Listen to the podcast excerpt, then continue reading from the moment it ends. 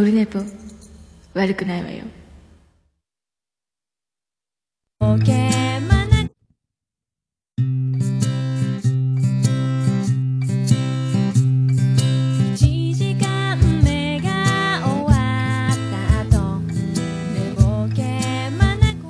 はい、やってまいりました。やってもうた6月4日土曜日でございます。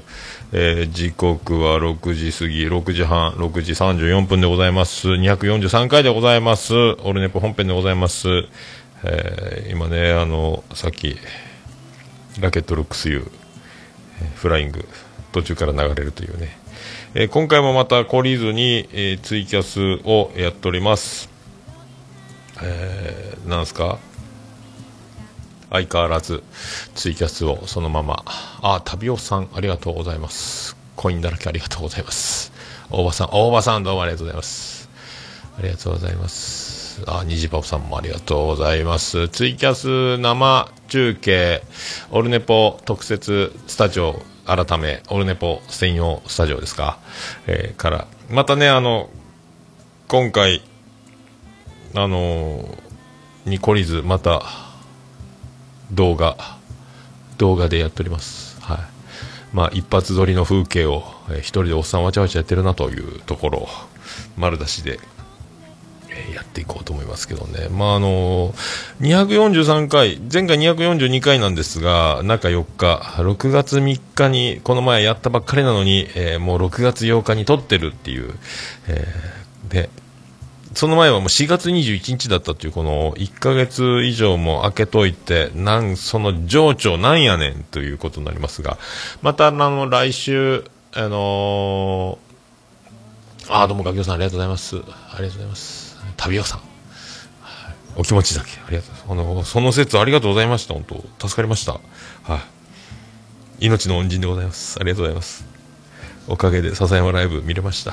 各駅停車いっぱい間違えました。ありがとうございます。それで工場が生産がストップして出荷が止まるので、僕らの仕事のなんですか、船に積み込む作業があるんですが、それが止まっていたので、2週間ですね、止まってたんですが、明日から再開もうということで、今日休みで明日からずっと仕事なので、またどうなるか分かりませんが、まあスタジオを前回からオルネポスタジオということにしたので、セッティングがすぐできますね。もうミキサーもタオルかぶせているだけなので、ケーブルを挿すだけということなので、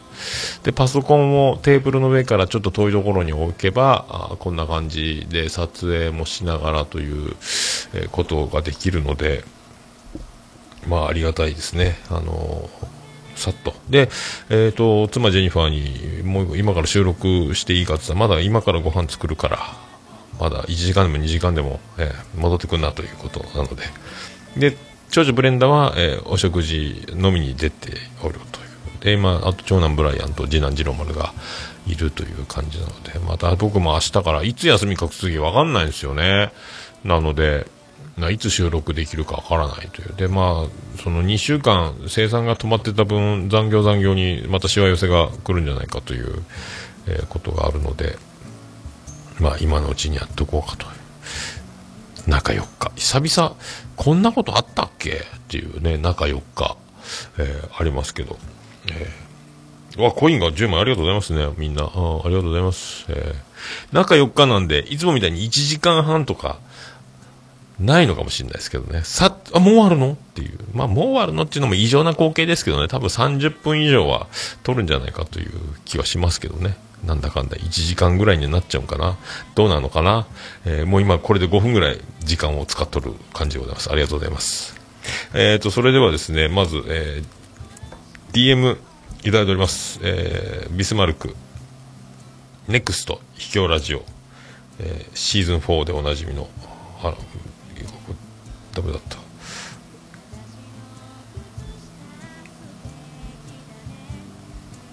どれ？来た。ネクスト秘境ラジオ、ビスマルクネクスト秘境ラジオシーズン4。おじさん配信中、世界島目見聞録ビズマルク大先生からいただいております、読んでいきたいと思います。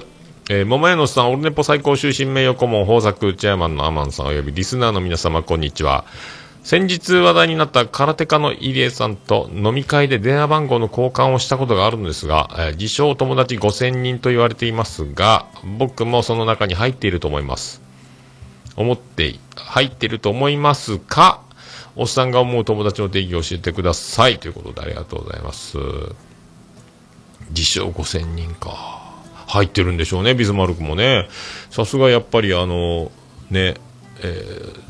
財閥トップビスマルク財閥ですから、やっぱ空手家入江は接触してきたということ、ね、入江さん解雇ですか、入江さんが解雇になることによって他の売れっ子たちは知らなかったみたいなことでお咎めなしになるのかな、じゃないとまあね、島田紳介の件もありますから、そういう明るみになるともう切るしかないでしょうね、まあ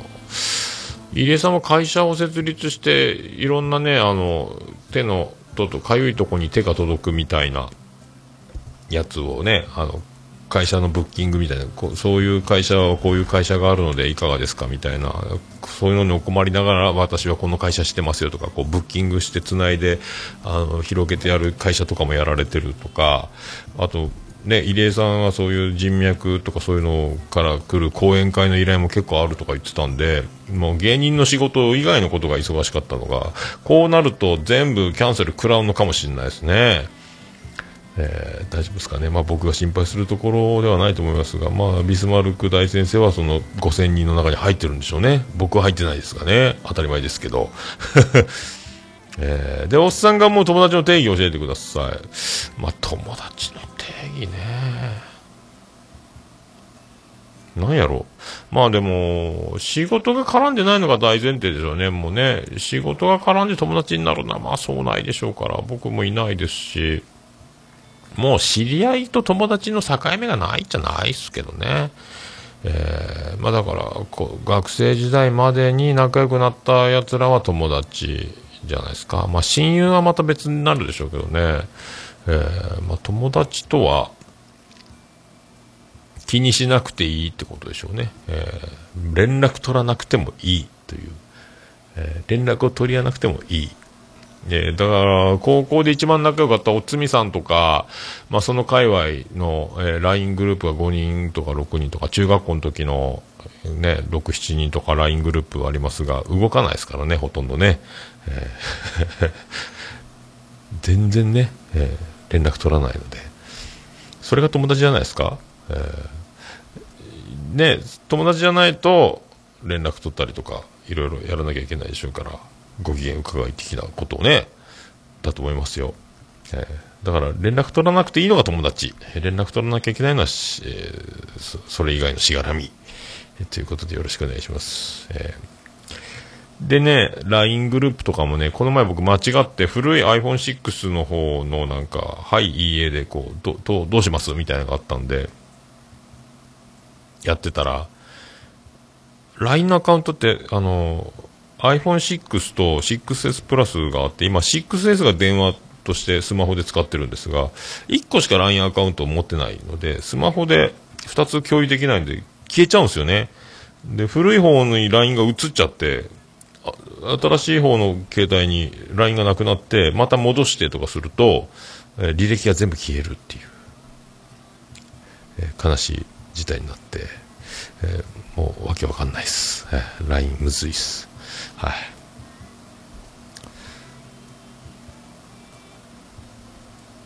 ということでございまして、ビスマルク大先生ありがとうございます。今日もらったですね、すごい嗅覚ですね、今日取ろうと思ってもう今日来てた、もうビスマルクのメール今日はなしで取るのかなとか思ってたんですけど、すごいですねビスマルク大先生ね、ありがとうございます、ありがとうございます。以上ですか、以上ですか、まあそんな感じでございます、あとね、まあどうしても言っとかなきゃいけないこととしては、昨日腰をやりました。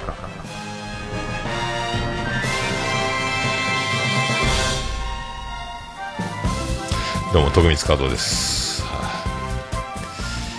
痛かったですね。まあ軽いんですけどね、軽いんですけどピリッと腰をやってしまいまして、ぎっくり腰じゃなくてじわっと腰痛になったので、今こうやって座ってうろうろできるんですが、やっぱいつもと違う作業を2週間生産が止まって、いつもの積み込み作業じゃないことをやってたので、ずっとしゃがんでペンキ塗ったりとか、そういうメンテナンス的なことをしてて、ずっとしゃがんでると腰にやっぱ来るんですね。昨日最終日そういう作業もね、ピキッとあらあらあらあららららたまあ無理っすってなって、で今日もずっと一日横になってて、昨日もシップ張って横になっててとかで、いやーまあギリセーフな。ぎっくり腰はね、もうなったらもう終わりなんで、その場でもううずくまって動けなくなるんですが、やばいやばいやばいで終わったので、まあ今みたいに助かってますけどね。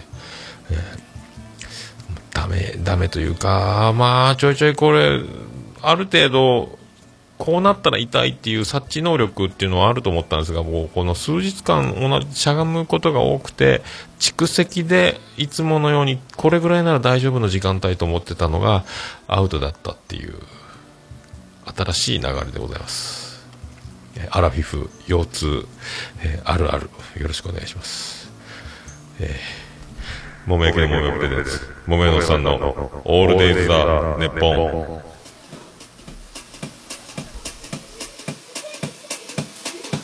てててててててててててててててててててててててはい、宇部市の中心からお送りしておりますもめのさんのオールデイズ・ザ・ネッポンでございます。243回でございます。ありがとうございます。ツイキャスで生中継もしております。まあ絵的には悲しい、動いております。そのままスタジオの風景をツイキャスで映しております。ありがとうございます。もめのさんのオールデイズ・ザ・ネッポン、短く言うとオルネポー、はい、ということでございます。ありがとうございます。だいぶツイキャスの方はですね遅延が来ておりますが、大丈夫ですか？大丈夫ですか？まあいいですね。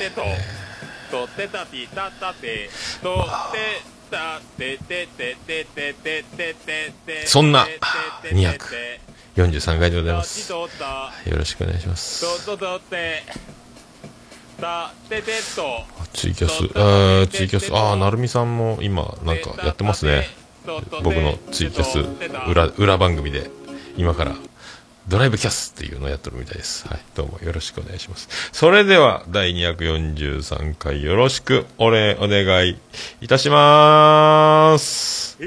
しがいたのはよましたくみかお。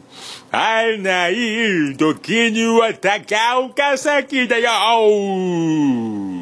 もめのさんのオールデイズ・ザ・ネッポン。はい、ということでお送りしたの240段階でございます。 BGM が入りました。まあそんな腰痛との戦いをやりながら、生きております。今年47歳になります。もめのさんのオールデイズ・ザ・ネッポン第243回、そんなあれでね、昨日病院行ったんですよ。腰じゃなくて指がここのまあね、ここ10日ぐらいですか、爪切り損なって、薬指、左手の薬指がなんか爪が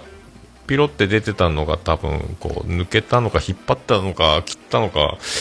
と思うんですけど、そこからなんかばい菌が入ったみたいで、薬指の外側っていうか小指側の方がぷっくり横っちょが腫れてて、日頃別に生活なんら支障ないんですが、ぶつかると痛いっていうのがあって、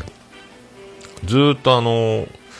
小指の隣のところが薬指の爪のところが、左側というかですね、左手の薬指の小指側、左側の方がぷっくり腫れてて、だんだん赤くなってて、まあ、2、3日で引くだろうと思ってたら、もうおかしいなーおかしいなーって2週間ぐらい、もう10日か2週間かずっと腫れてるわと思って、なんか怖くなってきて、でこの前うちの上司が、僕より全然若いんですけど、痛風のように足が痛くなって、で結果痛風じゃなくて爪かなんかから細菌が入って、関節が、足がなんか腫れちゃったみたいな、なんかそういうことだったらしいんで、僕も指痛いんですよねって、危ないっすよ、病院行った方がいいですよって言われて、昨日で、まあ明日からまた仕事が本格的に始まるので、残業になるので、病院いつ行けるかわからないので、昨日が最後のチャンスみたいな気がして、多分そうだったんだろうと思ってですね、病院に行って、もうこの腫れが引かないのが怖くて、で今からね、なんかまたさらに、まあ、手袋はしますけど、いろいろこう動くので、ぶつかったら痛いのが怖くて、で病院行ったら、近所で検索したら一軒近いとこ病院があって、すごい混んでたんですが、先生が夫婦でやられてるみたいで、1診察室が皮膚科で2つあって、まあ、子連れのお客さんも結構多くて、あと OL さん、若い女の人からお年寄りからいっぱいも待合室回ってるんですが、どんどんはけてすぐ呼ばれるんですよね。だから診察室が僕も知らなかったんですけども、2つ、男の先生と女の先生、豆のスタッフさんどちらが希望ですかって、よく、いや別に希望ないですけど、特にないですって言ったんですけどね、美人女医の店ならそれは女性の先生がいいですが、年齢は聞けないので、どっちかというと女性女医の方でお願いしますと思いますが、わからないので、結果女の先生だったんですが、もうゴリゴリのおばあちゃんだったんで、おばちゃんと言ったら失礼かな、まあね、もうロマンスグレーの近藤里みたいな髪の色で、もう一切白髪染めしてませんみたいな、まあね、まあ、お孫さんもいるのかなぐらいの、女医です、女医は女医ですよ、はい、油汚れに誰が女医やねんってことになりますけども、有事じゃないよっていう、今日なんかあってましたね、メレンゲかなんかで出てましたね、波乱万丈やったかな、よくわかんない、なんかテレビ見ましたけど、で見てもらって、腫れが引かないんですよ、ああこれ可能してるねって言われてですね、しかも治りかけだねって、治りかけかーいと思ったんですけど、じゃあ病院行かんでよかったやないかーいと思って、でまあ一応塗り薬塗って、で薬出しときますねって、軟膏みたいなのもらってですね、あと抗生物質出しときます、朝晩飲んでくださいって言って終わりなんですが、1000いくらで終わったかな。で何日か前に妻ジェニファーに、指腫れてんだけどっつって、この薬塗りなよってもらった薬と同じ薬もらってた、同じじゃんって言われてね、はあ、ダブったねみたいな。で、まあ、抗生物質があるだけね朝晩飲むので、まあ、それの違いはあるものの同じだったって。あと先生に言われたのが、塗れるたんびに絆創膏貼り替えてください、めんどくさ、手を洗うたびに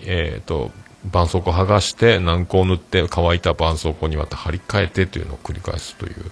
まあ腫れもね、実際左手の薬指、まあ大したことないんですけど、もう昨日から塗っても全然、治ってる、だいぶ引いた、不思議やなと思いました、もう痛みもほとんどないですからね、もう明日治るんでよかったなという、どうも加納天明ですという、加納天明わかりますか、加納姉妹は昨日行列かなんか出てましたよね、今日やったっけ、昨日かな、あ違う、 VTR を見てたのかな、録画を見てたのか、加納姉妹見ましたけど、テレビでマツコが叶わない、好きだ、この人には勝てないかなんかの人が加納姉妹やったかな多分ん、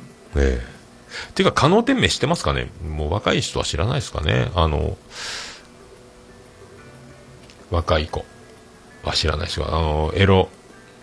エロカメラマン加納天明ですね。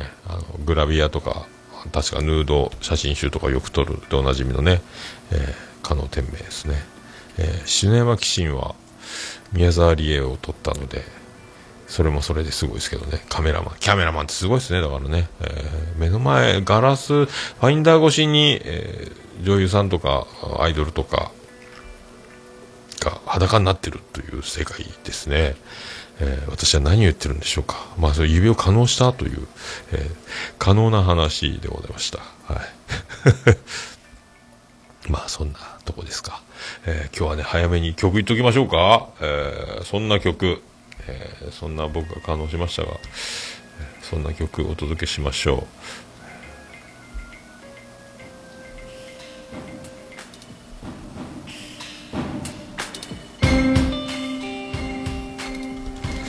はい、そんな曲ビアンコンネロで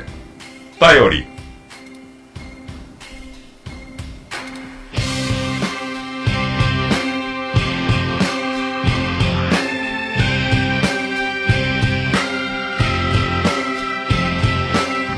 月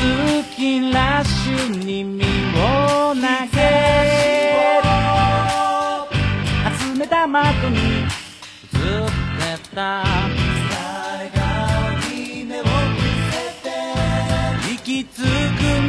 夢の駅。そういえばの君から届いてました少しだけ君の匂いがして話しかけてるようでした。どうしていますか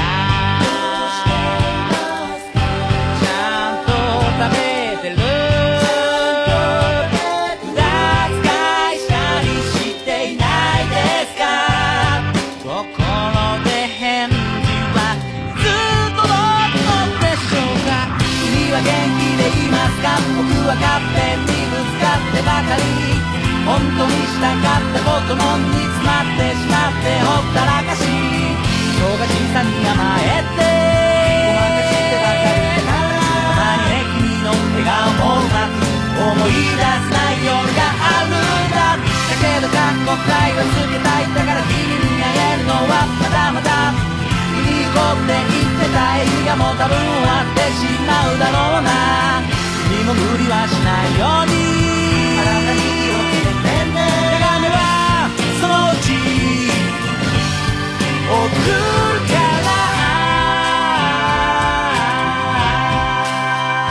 ら久しぶりの君から届いてましたいい加減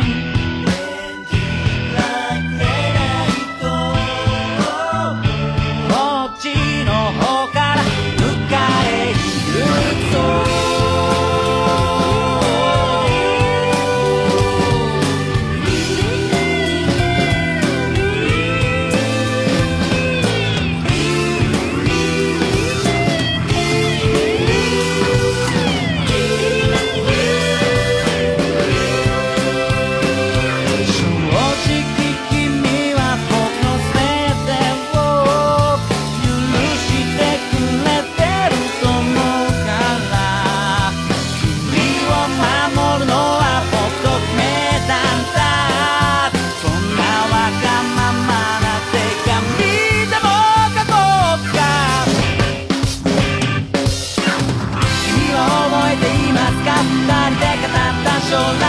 あの時見えた景色に追いつこうと手を伸ばし弱音なんか言いながらここが前かも後ろなのかもよくわからなくなるけどな今すぐに手の会いたいだけど君に会うとさ僕また張り詰めてる気持ちがするとほどけてしまいそうで心苦しくもあるがまだまだ待ってますか変わらない今も思っ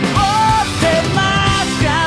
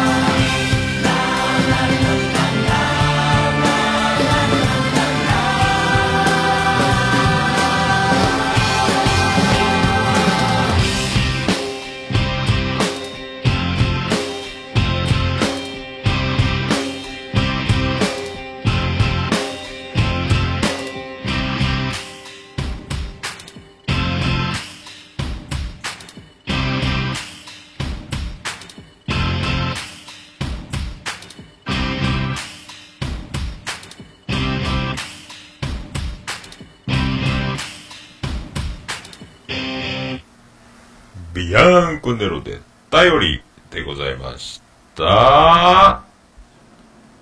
もうオルネポ聞かなきゃでしょ。はい、お送りしております第200クリスペプラ243回でございまーす。ツイキャスも同時にやっておりまーす。生中継でございまーす。まあそんなね、指が可能したり、腰やったりしておりますが、あと先週健康診断もありまして、で、おじ魔女、おじさんの知らない魔女の話のマーヤさんが健康診断前に私たちのおじ魔女でやってる健康診断の回聞いとけよっつって結局聞かないまんま、健康診断の日を迎えたんですが、僕会社で結局僕だけが希望者だったんですけど、バリウム飲んで胃カメラ胃のレントゲン撮る人はーい俺だけみたいなで、僕だけ朝ごはん食べるなよみたいな、胃袋空っぽにしてこいよみたいなので、朝飯抜きの水も軽めに飲んどいてね、あんまり飲み物もやめとけよみたいな状態。朝一、病院のオープンと同時に、今回僕は本社に今まで集合で本社でに先生たちが来て心電図やらないやってたんですが、今年から病院に行って健康診断を受けてこいっていうことに変わったので、うちの上司と一緒に2人で病院に行ってオープン前から待って、でも病院が開く前からいて一番乗りで入って、で事前にもらってた問診票を渡して、あとうんこを、取って2日分、うんこ渡して、でこの、うんこ、平たく言うと綺麗に言うなら検便なんですが、棒に突き刺す 4,5 箇所刺してくれっていう、そしてその棒についたうんこをカプセルに戻すという緊張の作業があるんですが、その後注意事項で差し込んだ後にその液体が中に入ってるんですが、よく振ってシェイクしてくれっていう、その後3度から8度の、涼しいとこ冷蔵庫に保管してくれという、家の冷蔵庫に俺のうんこというこの事態になりますので、これを妻ジェニファーにお願いして、冷蔵庫にうんこを入れたいんですけどよろしいでしょうか。うんこを冷蔵庫に入れていいですか、そういうことになりましたので、ということになったんで、もともとカプセルはジップロックみたいなのに1カプセルずつ入れるようになってるので、それは何も大丈夫なんですが、さらにそれをビニール袋に入れた状態になってるんで、もうそれはもう病院がくれた状態のその検便キットはとってもいい状態にはなってるんですが、さらに、僕は家のジップロックもこれ1回こっきりで捨てます。使い回しません。僕がうんこを入れた容器をジップロックに病院のやつが包んであって、さらにビニール袋を入れてから、さらにその家のジップロックに入れるという状況のジップロックに今度それに、お肉を冷凍するようなことはしませんということで、さらにそれをビニール袋に入れて、さらにスーパーのビニールに入れて40か50かにした状態で冷蔵庫に入れさせてくれませんかという、冷蔵庫の一番下の一番隅っこに置いてくださいということで、冷蔵庫にうんこ入りますというので、数日 2,3 日、冷やしに冷やしたうんこを病院に持ってったわけですけど、検便を提出しまして、でまず検尿されてくださいっていう、僕と上司2人だけね、健康診断組は。で、他の患者さん、おじいちゃんおばあちゃんとか、もう病院が開いたと同時にどんどん入ってきたんですが、健康診断組は僕らだけで。で、上司の、と僕は、紙コップを渡され、名前がマジックで書いてある紙コップを渡され、で、トイレで、尿を取られてから、そこの目の前に、トイレの中に窓があるの、そこに置いてくださいって言われてたんですが、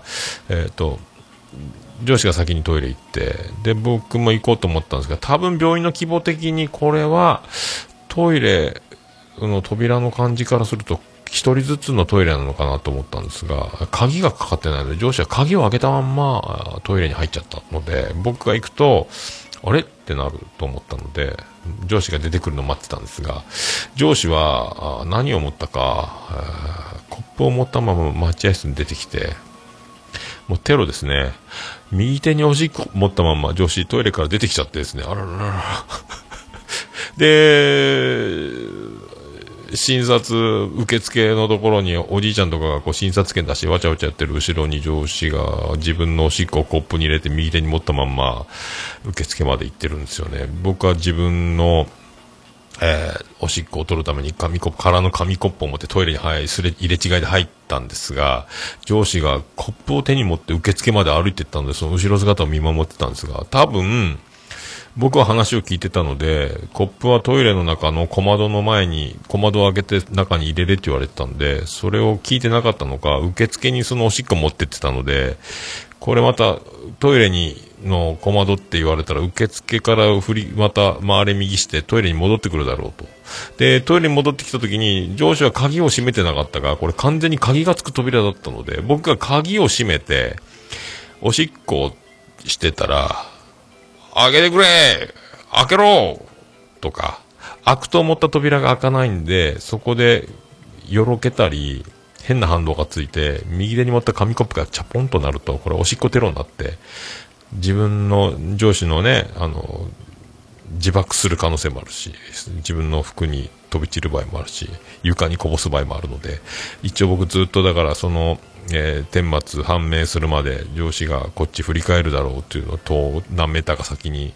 5、6メーター先の受付に行ってるので、トイレのとこで体半分、電車が発車しないようにホームと電車の間にまたいで立ってるかのようにトイレの前でお聞いたかトイレの中の小窓って言われたぞ、あですよねとか言いながらおしっこ、上司のおしっこを、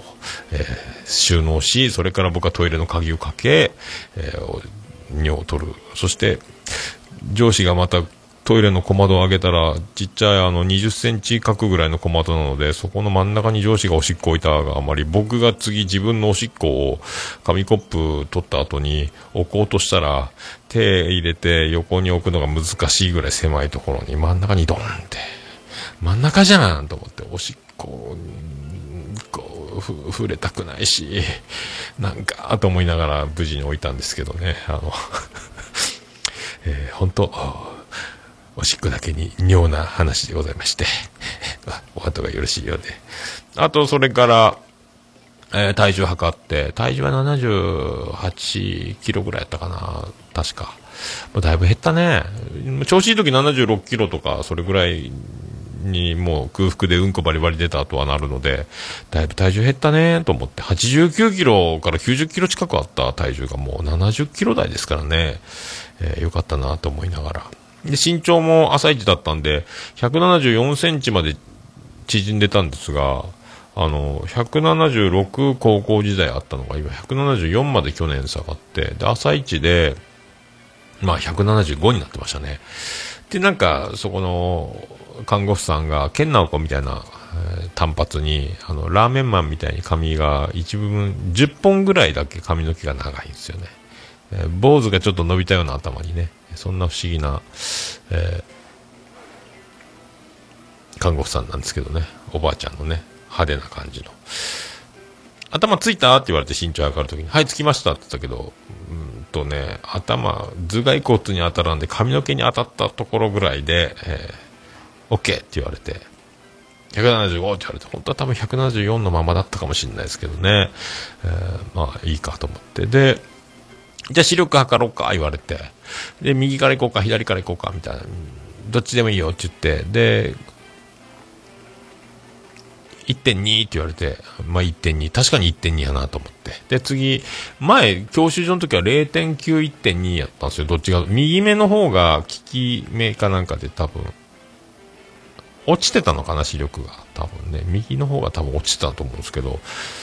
1.2 1.5 になってて嘘と思ったんですけど、下の 1.5 とかのところは一瞬見えるんですけど老眼なんでじーっと見てたら全部右上とか言ってるあの視力検査のマークが全部ただの丸に見えてくるんですけど、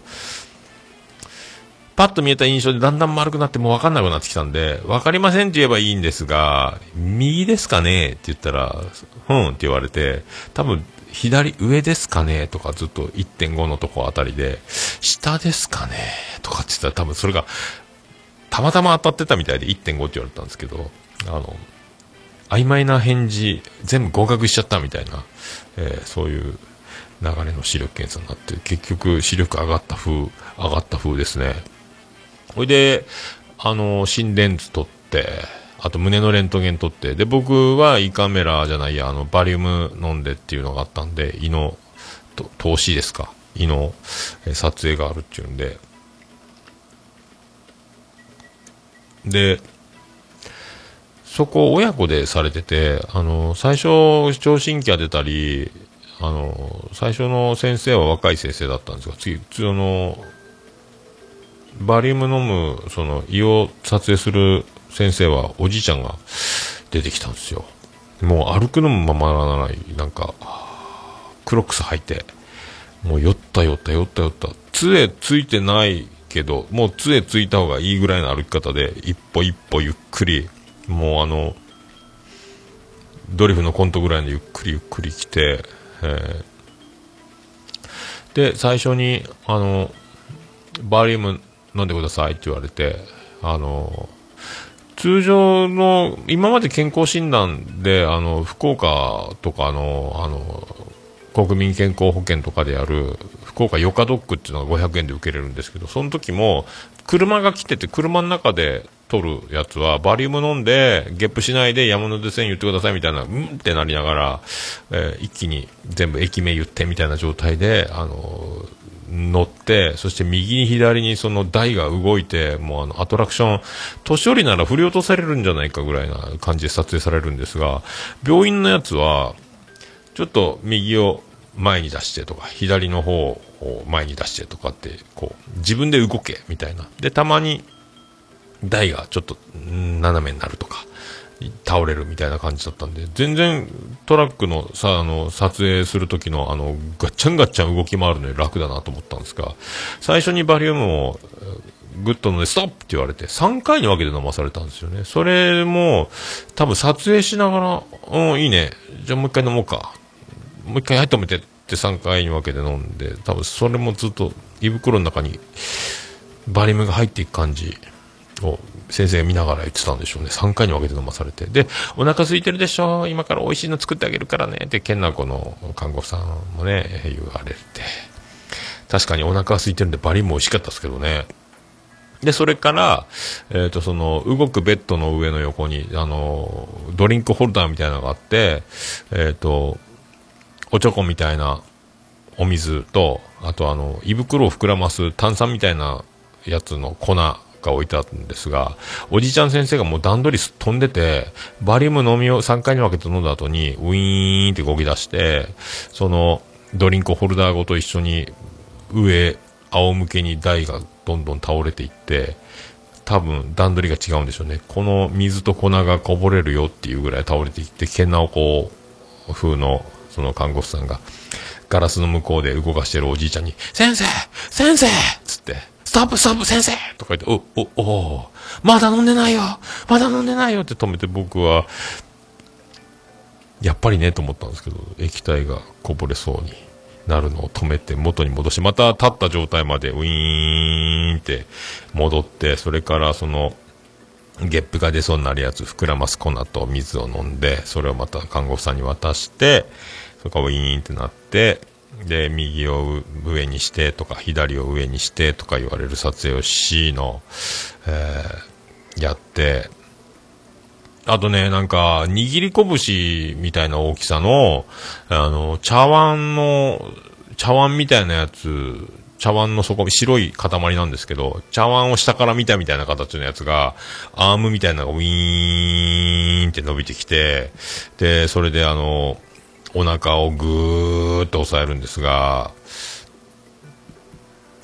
なんかそのアームを動かす先生がね、ロボットを操縦するみたいな、おじいちゃんロボみたいな感じなんですけど、両方レバーがあって、両手でレバーを握って、ウィンガチャしてるんですが、そのお茶碗の下から見たような白い塊のアームが出てきて、僕のお腹をぐーっと押さえるんですが、このおじいちゃん大丈夫かって思うぐらいの動きなので、お腹が潰れるんじゃないかと思ったんですけども、うわ、きついと思ってた。で、止まったからよかったんですが、そういうの何回もお腹をそのアームのお茶碗の下から見たみたいな白いやつ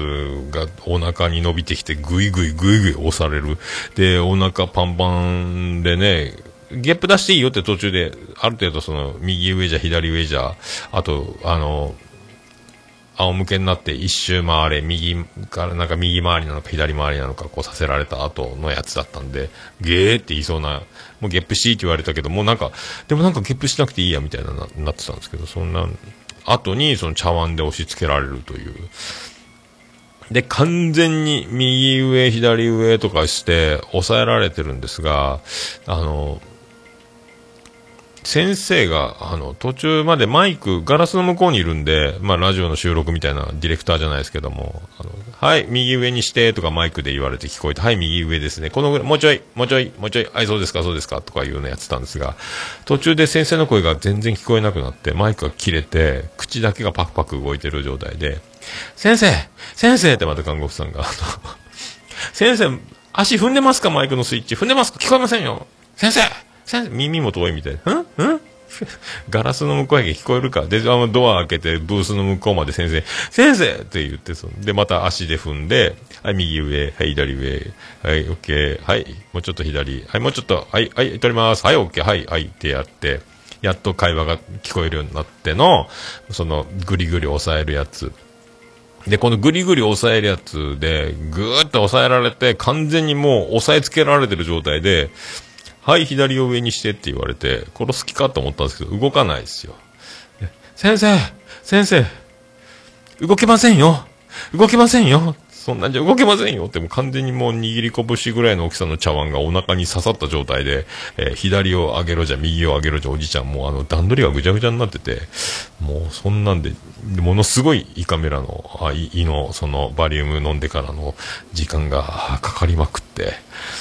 看護師さんもすいません、なかなか、お待たせしました、お時間かかってすいませんでしたね、とか言われて、いや、いいですよ。で、先生は後でその看護師さんに、今日は多めに取っといてやったからね、とかなんかサービスなのかよくわかりませんが、はい、終わりですって言われたんですけど、なんか不安で、取れてんのかな。で、多分撮りながら画像見れるんでしょうね。特に異常はないみたいですね。あれ、お疲れ様ですみたいな。もうその場で診断結果を、画面を見て判断されたのか。大丈夫みたいですよって言われたんで、僕の胃は大丈夫っぽいです。はい。もう胃の痛い話ですね、ほんとね。でも、あれなかったけどな、検診者が来て、バリウム飲んで、アトラクションのようにもうぶん回されて取られるバリウムの思い出しかなかったんですが、この病院で取るやつは右を上、右肘、左肘じゃないですけど、交互にこうやるやつで終わったんで、病院の方が楽だったな。ただアームで抑えられるのはきつかったなという、そういうやつ。もうその間ずっと上司は先に終わってずっとすいませんお待たせしましたつって待ってもらってて、で会社に戻ってという健康診断ですね。あとはだから血液検査の結果とかね、で血圧は待合室で血圧器があったので、とりあえずそれで測って、このデータもらっときましょうねって最初聴診器当てられた時にその勝手にビーンって測った122の60なんかみたいなやつ、確かそんなやつ渡してたんですが、じゃあこの結果数値いいのでこれもらっときましょうねってもらって、でまたその看護婦さんと違うずっとその付き添ってくれた健直子みたいなおばあちゃん、派手なおばあちゃん、頭茶髪やったかなで坊主みたいなおばあちゃんなんですけどね、そのラーメンマンみたいに10本ぐらいだけ長いやつがついてる、ちゃんと血圧測るっていうね、この両方の連絡のすごいやつね、結局血圧測ってもらって、まあ変わんなかった。120代が110いくつまで落ちてたから、さらにね、来たばっかり測ったのとは違って、多分そんな感じだったと思うんですけど、健康診断がね、ありまして、アラフィフ、無事に。まあでも最近お酒も毎日飲まないし体重も減ってるんで、まあどんどん健康はいけてるんじゃないかなって勝手に思ってますけどね。はい。まあそんな健康診断やりました。皆さんは健康診断、サラリーマンはありがたいですね。はい。自分で行かなくていいんでね。はい。そんなところでございます。さあ、じゃあコーナー行きましょうか。あのコーナー行きましょう。ハッシュタグオルネポ。オルデポ。ハッシュタグオルデポ。はい、クリス・ペブラでーす。ハッシュタグオルネポでございます。ツイッターのハッシュタグオルネポ、カタカナでオルネポでつぶやいていただきました。ありがたいつぶやきを紹介するコーナーでございます。ツイキャスの方。うさこさんどうもありがとうございます。こんばんはでございます。さあ、ツイキャス、ツイッター、ハッシュタグオルネポ、古い方から取って、読んでいきたいと思います。大場さんいただきました。これね、ハッシュタグがね、まさかのオルネボーになってて、わからなかったんですが、オルネポのポが点々になってるという、つぶやき。これね、オルネボでつぶやいていた方が他にもおられたというね、デルデルマッチョさん。ただのエロ親父。今名前変わってますか。2016年6月19日。あとピスケさんもオルネボで、ボで、2つほど。デルデルマッチョさんも3つ4つほどつぶやいておりますね。あるんですね。びっくりしました。オルネボのつぶやきがあったんですよ。2016年って。もう3年ぐらい前のやつですね。さらに溜まっていくポッドキャスト、大場さんのつぶやきですね。しかも、オルネポ2時間超えてるやんか、長いよ、わらということでいただいております。242回放送分、本編1時間34分、で、自他戦、ポッドキャスト実践他戦知りませんのコーナーが45分も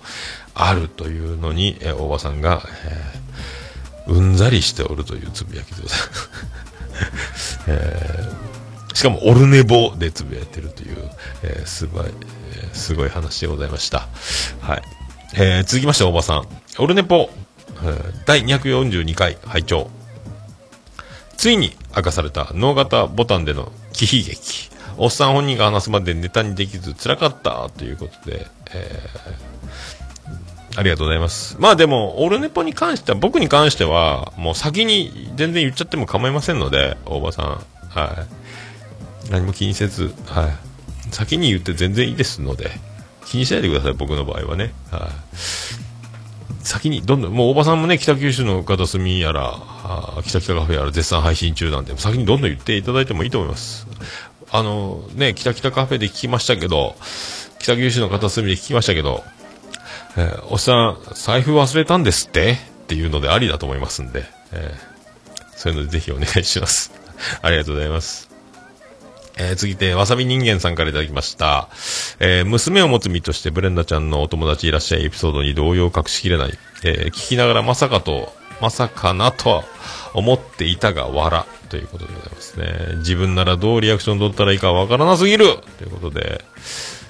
まあ、しゃあないですよね。しゃあないですよ。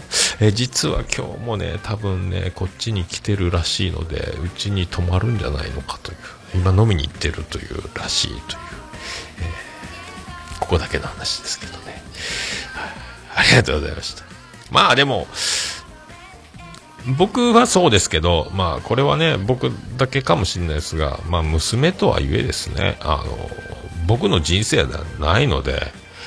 お任せしますということで、とにかく言う筋合いではないとは思ってますので、よっぽどのことがない限りね、本当命の危険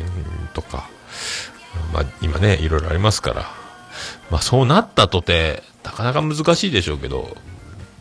まあそれはね僕の人生ではない、それだけになっちゃいますけどね。大いに僕も自分が年頃20歳じゃそれぐらいの時に親なんかどうでもいいですからね、実際ね関係ないですもんね。そんなに親を気にしてる場合でもなかったなっていう気がしますんで、はい、はい、よろしくお願いします。ありがとうございます。続きまして大場さんいただきました。オルネポ第242回で紹介されていたので早速拝聴。子育てでバタバタしてた頃を思い出しました。今となっては懐かしいですねということで、ママたちの井戸端会議ラジオという、これもね大場さんママたちの井戸端会議ラジオハッシュタグ間違えてたので僕が、ママたちの井戸端会議ラジオハッシュタグをつけました。まあ、本人たちに届いてるかどうかはありませんがね、おばさんママたちの井戸端会議ラジオのハッシュタグがママたちのたちはひらがなだったんですが漢字で書いちゃったというおばさんで、違いますよというリプライを僕は送りましたがね、惜しいですねおばさんね。こういう可愛いところおばさんがもうね女子のハートは静かみでございます。どうもおばですということになりますので、はい。まあ、ママたちの井戸端会議ラジオ、さすがおばさん、こういうねもう美人ママさんたち可愛いママさんたちの番組はもう逃さない、はい、聞いちゃったということで、はい、ありがとうございます。本当ねママたちは大変ですよね。もうおむつやらお尻拭きやらミルク水筒にお湯とかいろいろ持って、ね着替え持っていかないかんので大変ですよね。ありがとうございます。そして、団らん部さんいただきました、団らん部を紹介していただきましたありがとうございますということで、ありがとうございます。でこれね本編の方の引用リツイートだったんですが、まあ、コーナーの方ですよというのをつけさせていただきましたがね、はい、団らん部さん、はい、ありがとうございます。律儀ですね、ありがとうございます。椿雷道さんからいただきました。ポッドキャスト、オールデイズ・ザ・ネッポン。オールネポ242回拝聴。娘を思う父の気持ちも、父を思う娘の気持ちも、時代とともに変わっているのだな。まあ、そんな話、固い話じゃなかったけどな、って書いてますけどね。はい。固い話じゃないですけどね。まあでも、まあでも、家庭それぞれじゃないですか。はい。ねえ。いいと思いますよ。はい。そして、ありがとうございます。続きまして、北九州の片隅、おばさんですね。北九州の片隅という番組アカウントからいただきました。ポッドキャスト、北九州の片隅絶賛配信中。北九州の片隅、第122回は漫画、その着せ替え人形は恋をするについて語りました。ということで、ポッドキャストオールネポ第242回についても紹介していますということで、ハッシュタグオールネポ付きの北九州の片隅、配信、紹介ツイートでございます。ありがとうございます。ツイキャス音ちっちゃい？音ちっちゃいですか？わかりませんね。音ちっちゃいのわかりませんね。原因をこれぐらい上げれば、原因をだいぶ下げてましたね。いろいろね、ありがとうございます。これぐらいで聞こえるでしょうか。ツイキャスのためにボリューム上げましたが、これポッドキャスト聞いてる方はどうなるかわかりませんけどね、まあ多分大丈夫と思いますけど、正規化とコンプレッサーでなんとかなるんじゃないかなと思いますけどね。ありがとうございます。まあこの北九州の片隅でまああんな真似できんなということをおばさんは言ってましたんで、まあ異常っちゃ異常ですよね。こう一人でねBGM つけてエコつけて、わちゃわちゃ一人でやってる一発撮りやってるというこの様。アホじゃないかという、感じですか。まあおばさんはね本当ありがとうございます。根性してガンガンね、ナイスボイスで女子のハートは静かみ。どうもおばです。ありがとうございます。次まして、海電波放送局さんからいただきました。自他線で海電波放送局を紹介していただきました。怖いの苦手なのにありがとうございます。我々は怖いんだぞーって書いてますけど、ありがとうございます。怖い話はほんとね。まあ、こちらもね、プロみたいな、もう、プロ集団みたいな番組で、プロだと思うんですけどね。びっくりしました。はい、ありがとうございます。まあ、もうね、紹介するまでもなく大人気番組なので、すごい再生数の YouTube とかね、レビューの数もすごいですし、今後ともよろしくお願いします。ありがとうございます。続きまして、マヤさんからいただきました。私はオルネポの恋の人か。おじまじょまだまだだな、わらわらということで、ヤギッチに知られてなかったからフォローしたったって、もう僕全然何の話かわかりませんけども、まやさんが多分ヤギッチって方だから、鋼のトマトフジモッチのやってる、ポッドキャスト界の秋元康でおなじみのね、ヒット番組請負人仕掛け人の、ミスターフジモッチかやってるバンドやの番組ね、鋼のトマト愛知県東海市発サブカル情報番組の方じゃないかな、ヤギッチって方は多分その、ヤギッチの方がマーヤさんを誰その人って方になったんでしょうけどね、まだ空前のマーヤブームまだまだ、範囲を広げていこうとしていることで、そのヤギッチをフォローしたという話、まあ、オルネポのあの恋の人ですよという紹介のされ方で、オルネポが通じているのか果たして。その辺も不安はありますが。マーヤさん、ツイッターのアイコンが変わってますね。まあ、これは何すか？本物の方がまだ綺麗ですけどね、マーヤさんね。何すかこのアイコン。なんか遊んでましたかね、なんかね。なんかさっきツイッターでワーワーやってたやつか。みんな、藤持ちとかあの辺で。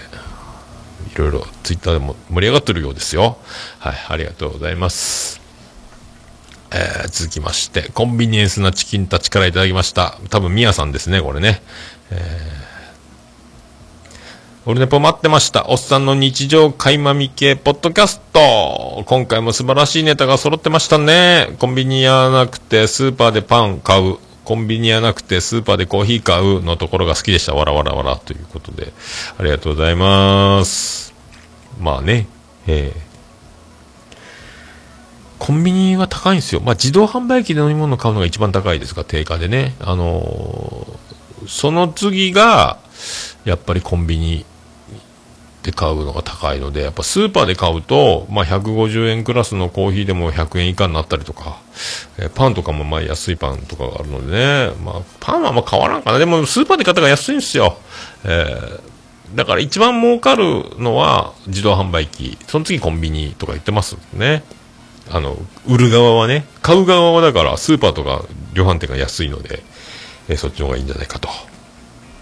思っております。ありがとうございます。続きまして、大場さん。衝撃のお昼ご飯中断あり、昼寝ぽ、お寝ぽ、ハッシュタグで。これ昼寝ぽ撮ってて、この前久しぶりに昼寝ぽ撮るかと思って、昼寝ぽ撮ってたら、二郎丸がスタジオに入ってきて、お父さんご飯できたよって呼びに来たっていうね。そのまま昼寝ぽそのまま撮ってるっていう。6月、6日お久し昼寝ぽジョニーを配信したんですが、そのまま一回止めてその続きからまた収録したという昼寝ぽ。まあ昼寝ぽを知らない方はオルネポをスピンオフじゃないですけども、昼まあ昔桃屋をやってた時にオープン前の空いた時間にツイキャスをやるためだけに作ったポッドキャストでツイキャスをやる時に閲覧がゼロだったら寂しいしテンション下がるしかっこつかないので、これはポッドキャストの収録だという大義名分を作るために作った番組ですね。ツイキャスをやるために始めたという。ツイキャスの閲覧数が少なくてもこれは収録なんだって言えばまあいいかなということ、そんなやつです。はい、ありがとうございます。ケンチさんいただきました。昼ネポ、自他戦&オルネポ242回拝聴。新スタジオ完成おめでとうございます。ますますの高クオリティ番組の制作、配信お待ちしています。久しぶりの配信でパワーもらいました。ありがとうございます。マジっすか？ありがとうございます。まあね、1ヶ月半空いてね、もうこれでまたうんざりだと思いますがね、中4日でもう今243回撮ってるこの状況。ってなりますよね。はい。今後ともよろしくお願いします。ありがとうございます。クオリティはね、わかりませんけどね。高クオリティ。大丈夫ですか？はい、ありがとうございます。続きまして、ステディさんいただきました。242回の自他戦で、グリーンさんが一目置いているで爆笑したということで、オルネポも前のおっさん、怖い話ダメだったので、ということで、怖い話はダメですね。ダメというか、まあ、聞かなくていい。なるべく避けたいな、っていうね。だからホラー映画とか見ませんもんね。なんかね、一人で夜静かな時、一人で何かという時に、ファッと思い出すと怖いので、なるべくそういう情報入れたくないな。でもね、世の中ホラーブーム、怖い話、稲川淳二ブームとかありますので、需要はあるってことですよね。このね、一目を置いてるボケはこれ、ナイツの漫才からの引用ですね。花輪さんがボケで使ってたやつで、一目じゃないだろ一目だろみたいなツッコミがあったと思いますけどね、土屋さんのね、多分ナイツから引用しております。たまに使います。もう何年も前のやつじゃないですかね。そういうボケ使ってます一目を置いてるのボケは一目を置いてるって、さすがですよね。これはナイツさんです。ナイツさん、はい、以上でございます。はい、以上でございます。ハッシュタグオルネポでつぶやいていただきましたら大変嬉しいございます。音が出ない。はい。皆さん、ふるってお気軽につぶやいていただきたいと思います。ハッシュタグオルネポ、つぶやいていただきますと、大変喜びともらうマンモスレッピーでございます。はい、以上。ハッシュタグオルネポでございました。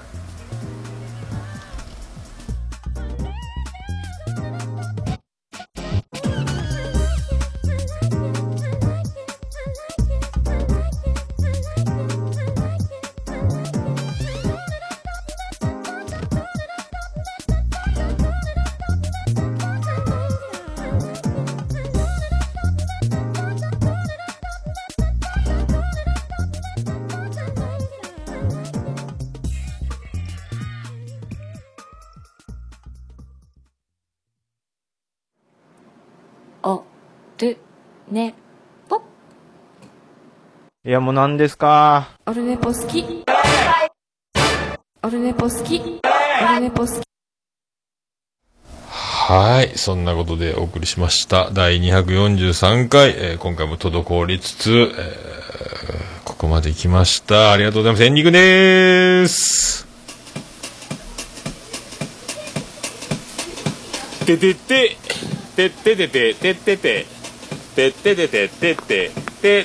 ててててててと、はい、宇部市の中心からお送りしました桃屋のおっさんのオールデイズ・ネッポン第243回、ありがとうございます。無事にここまで滞りつついきました第243回、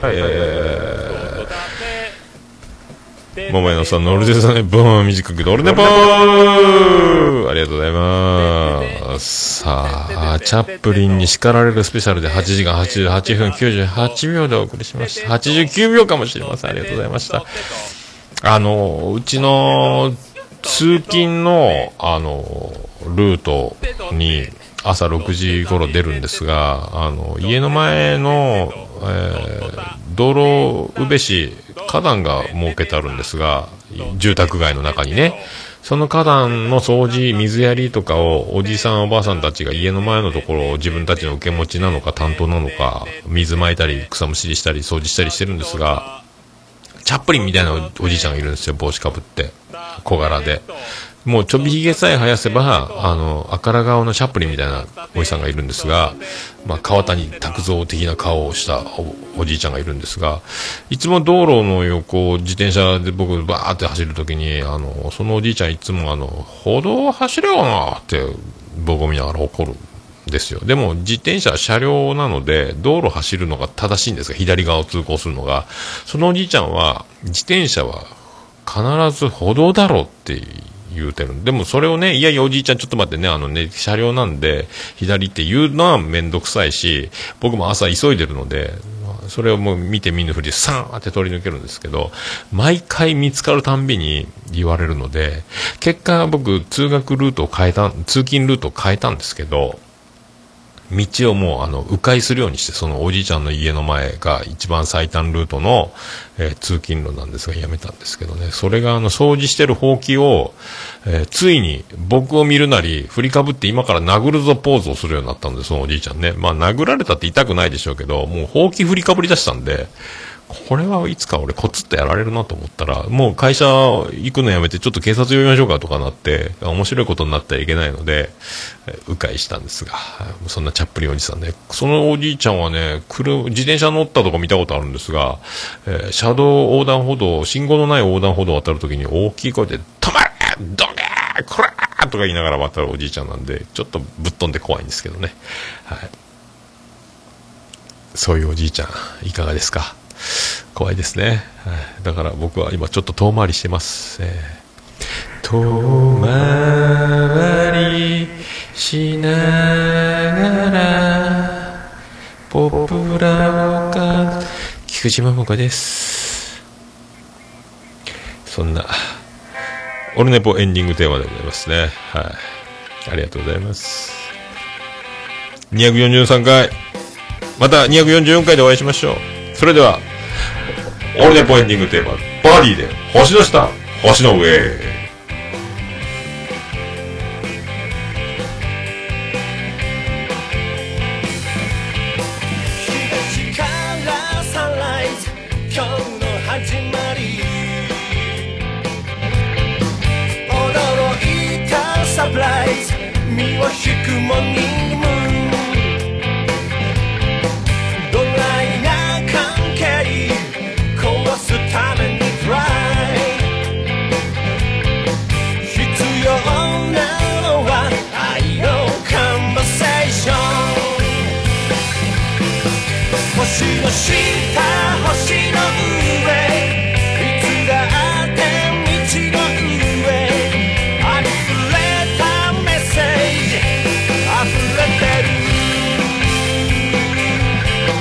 の下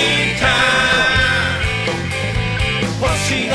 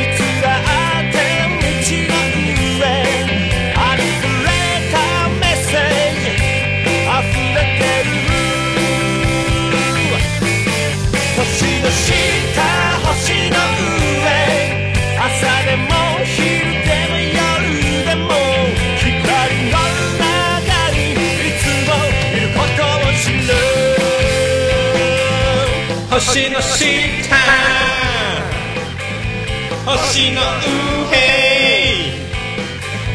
星の下星の上ピッピンピッピンイエーイピッピンピ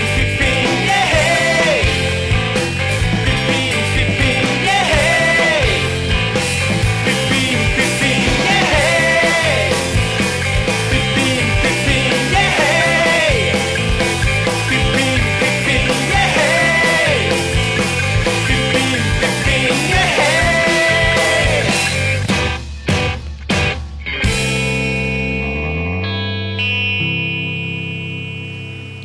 それでは皆さん夢でお会いしましょう。